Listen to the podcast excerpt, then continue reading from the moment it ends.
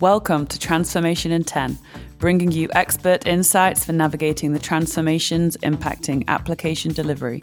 This podcast is presented by Tricentis and brought to life by our special guests across the quality, DevOps, cloud, and business worlds. Greetings, listeners. It's your host, Emma, and I'm extremely excited to talk with our guest today. I know that I say this every week, but I really do mean it, especially when today I'm joined by Sonia Lawrence, who is the Senior Global Product Compliance Manager at Tricentis. Sonia is quite the newbie here, but certainly not new to technology compliance, having excelled in that space for 15 plus years at cloud based tech companies such as Conversica and Oracle to the health insurance company Cigna. We couldn't wait to snap you up for the pod, so it's wonderful to have you, Sonia. How's it going today? It's going well. Thank you for having me. Brilliant. I know that you're based out in Austin, and we do have a support team actually based over there. So it's just another reason to maybe visit one day. It's a place I've always wanted to go to. Definitely recommend it. Yes, it's a beautiful place. yes. So today, for our listeners, we are giving secure and compliant software testing the spotlight.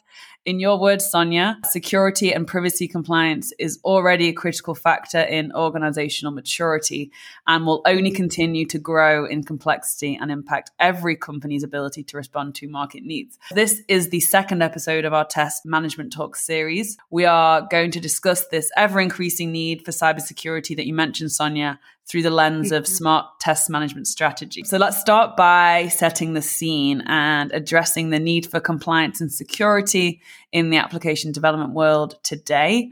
Why do you think it's really critical for success and what are some of the complexities that it presents? Sure. So in framing this and why it's so important, I'm going to mention kind of a couple of moments in time that happened in the recent past. So. Prior to GDPR, which was fully enforced May 25th, mm-hmm. 2018. Mm-hmm. Um, most of the SaaS or cloud application space was um, fairly unregulated. There were definitely security best practices, right, to protect your platform mm-hmm. and your users. Mm. So that was always something that was important from the market perspective. Mm. But since then, so now that has been in place, I won't mention the two companies, but in 2021, we had two specific nation state um, security attacks that were extremely effective. And that effect is still rolling through the marketplace. And it's also kind of mm. changing the landscape of security for both cloud and on prem products. So for me, I'm looking at it from a compliance perspective. You know, GDPR has always been the first and major driver. CCPA mm. came into effect in 2021, which is very similar. And so that's really the biggest part about this industry becoming a regulated yeah. industry and really learning how to apply those best practices, principles, and making sure that the, the products developed could meet those requirements. Yes. And then, secondly, from the security perspective, that landscape continues to be challenging and is changing. And so mm-hmm. the better teams can be ahead of those challenges before they go live into production with new features, the better mm. for the product, the better for support, and you know just in general customer trust and uh, yes. appreciation for the product. Yes, perfect. When you said actually that May 2018 date that GDPR was really officially rolled out, I viscerally felt that. I remember that so well working in tech. Yeah. It, it, was this overnight change that companies, mm-hmm. you know, in the art world and, and all over had to pay attention to and gather their troops to tackle this. Absolutely. And as you say, with the likes of CCPA, that being, I just did have to Google that, the, the California Consumer Privacy Act, which I'm sure mm-hmm. reverberates outside of California. Definitely. In the context of what you're saying. So, yeah, it's really in those last three years or so that it's reared its head. It's always been there. A crucial facet that we see in software compliance for organizations is traceability, evidencing that you are continuously meeting the required regulations. Could you share some best practices on how best to evidence compliance in test case management? Definitely. And I actually have a phrase that has really become close to me lately, which is whenever we look at a product roadmap, you know, there's a lot of vision and dreams kind of built into those roadmaps, mm. and that's mm. good. Compliance is proven with evidence, right? So mm. I think that kind of bookend on the development process is really inherently built into test case management and test planning and test mm. events.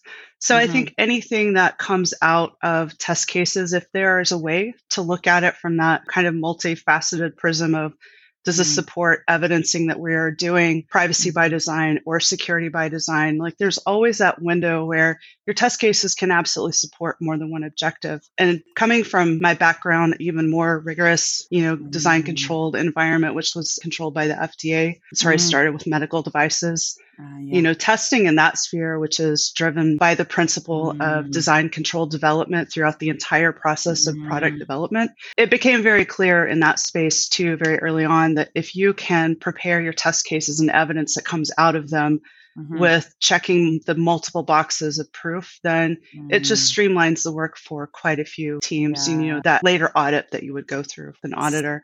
So yeah. all of that, like that, having evidence in preparation, making it part of the process where it doesn't mm. feel like it's overhead, it just is something that naturally and kind of natively happens out of testing yes. is ideal. And yes. then it makes audits so much easier because you can yeah. very clearly draw that line through the SDLC, the software mm-hmm. development lifecycle, and state yes. with that evidence in hand. Here we are. You know, this is how we've been doing it throughout yeah. the whole process. So yes, it's organic. I enjoy getting close to the team so that they really start to take that in mm. mind and embrace it. Totally. You've already drawn on some of your experience there at Cigna with the design control mm-hmm. development aspect and that it was really I want to say heightened mm-hmm. or, you know, it was made really clear that that traceability is so important mm-hmm. for all of the stakeholders involved. Yes, exactly. Yeah, to draw on some more of your experience. So you have spent so many years advising on adhering to the regulations of numerous SaaS-based web applications. You know, in your previous role at Conversica as a director of information security, as just one example, also at Cigna. What should be top of mind for our listeners, uh, do you think, when testing for compliance in SaaS apps uh, specifically? This is a really great current conversation and one that I'm actively working on today here at mm-hmm. Tricentis. Mm-hmm. So I think it's really important for the teams to look at that shared responsibility model once mm-hmm. they start producing or already in the cloud space, the responsibility, mm-hmm. the areas around application development and the OS being updated and current, the operating system and the networking, yeah. obviously all the hardware too. Some elements of that also belong to the company. So I think really the mm-hmm. guidance is keep in mind that as you step into the SaaS space, your responsibility increases and it's on all mm. fronts. So it's the perimeter, it's user administration, mm. it's making sure that your data collected, if you do have sensitive data, especially of any type, mm. you really can prove that that is locked down, encrypted, transit mm. is encrypted.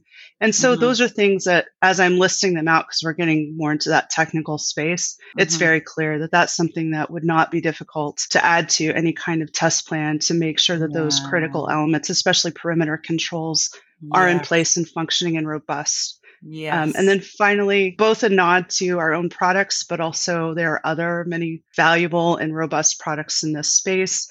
The more mm-hmm. you can automate, you know, the easier for everyone involved, both for your mm-hmm. testers as well as your developers and DevOps and SecOps teams. Mm-hmm. I would really encourage teams, even if you're starting out early, it just means that later on you're not going to have a major tech debt item or issue to deal with. So I highly mm. encourage starting sooner than they think they need to. Mm-hmm. Um, and then just making sure that you're doing it all along because then it makes mm-hmm. that one to three year event horizon where maybe that company is looking at going public or they are looking at potentially being incorporated through M&A into another company, mm-hmm. those evaluations will be much stronger at that point if they've mm-hmm. done their homework up front. Definitely. I, I really admire that real plea, that conviction. And it ties into my next question because clearly you have a passion for giving advice and helping others. And it doesn't just stop at your day job. I see that you're a board member for cybersecurity at California State University and also a troop leader for Girl Scouts. so I'm interested to know what does your real clear passion for helping people bring to the compliance field and perhaps vice versa?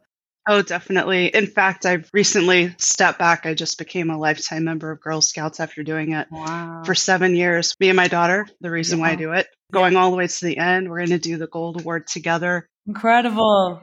yeah, it's really cool. I didn't get to do it as a girl, but um, is oh. really into it. And so it's kind of a point for us to come together. Yeah. But I, I think the passion aspect is what I've really identified recently, which is compliance at its core again you have to have evidence you also have to have a strong mm-hmm. plan to get there and mm-hmm. i think that for me my experience in especially this area of cybersecurity mm-hmm. compliance in general is teaching the girls is teaching anyone like i was doing with the california state university mm-hmm. is to set that goal and to be clear mm-hmm. about what you're trying to achieve. It's also okay to to scope out things that may not be critical or mm. important for your organization or personally. And so mm-hmm. just to keep that clear plan in mind, keep that clear goal in mind and as you're doing work and this is mm-hmm. where my program management comes in, those big projects and those big goals always look daunting, right? If you just look at the end point. But if you just start to mm. break it down and do it as you go, again, kind of like that incorporation where it's an organic piece yeah. of how you develop. It's a day to day activity that you're doing for yes. the next four to five years. Yeah. And just keep that in mind. And it will be achievable. Definitely. And you say really quite wonderfully on your LinkedIn too that you work with each employee, you consider every employee's role, you know, mm-hmm. supporting those individual mm-hmm. contributors right up to leadership. Mm-hmm and that then yeah. that approach makes that compliance for the organization more meaningful for everyone. Absolutely. Now, I'm very interested to know you've already given a lot of good advice, but let's throw in some more. In 10 words or less, what's your best advice for anyone undergoing a digital transformation? We keep it quite general to see how you want to interpret it. So, yeah. Let me just take a moment. so, set your compliance target, set your scope, and plan well. Perfect. I guess as well, you have to maybe incorporate some wriggle room there because compliance regulations are probably ever changing. Always, yes. Um, so, yeah, having that adaptable approach. Exactly. And one last question. Sadly, it's gone so quick, but if you could change one thing about the application development world, Sonia, what would that be? It's actually a two part answer, but the main item is what I mentioned earlier is to bring these concepts in closer to the front of the development of a new idea mm. and support it with a team who can help that development team learn. I mean, mm. pairing up the actual framework, doing the work up front as you're building, especially the administrative design mm. of users and mm-hmm. data. Those are the two critical areas mm. I see typically the most tech debt around many companies. And if that could be incorporated early on with that support, with the mm. right team, maybe it's one person up front, right?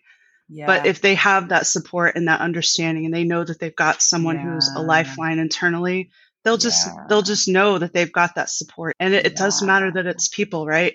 Yes. Tools can only do so much. Yeah. So as you say, even if it's just one person, at least then it's that really clear defined role and that person takes exactly. accountability, ownership, and they're there and they can put that yeah. face to a name, especially in a work of, of, Zoom when we're losing sight more and more of who's who and who's who does what in companies. So no, yes, that's that's really yes. really valuable advice. Unfortunately, the time has come to wrap up. We do always want to leave our listeners wanting more, which I think we've done today. And you certainly have epitomized the Girl Scout slogan, which is "Do a good turn daily." I believe. Correct me if I'm wrong. Thank you. no, that's right. Awesome. And as you. are leading by example, sharing your vast knowledge, and you know that definitely counts as a really good turn. So thank you. It's been really great to talk to you. Good luck on the Gold Award with your daughter. That's very exciting. thank you. Enjoyed it and hope to see you soon yes, likewise. Take care. Bye. Bye bye.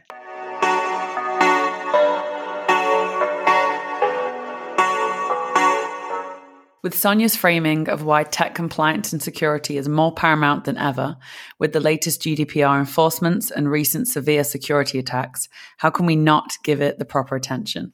It's with very experienced and compassionate leaders like Sonia that we can navigate this ever changing security landscape. So, if anything stays with you from this episode, remember to set your compliance targets, set your scope, and plan well. For more information on strategic testing with the voices of veterans in the field like Sonia, be sure to check out our new ebook on making testing a competitive advantage in the resources section on www.tricentis.com. As ever, thanks for listening. Until next airtime.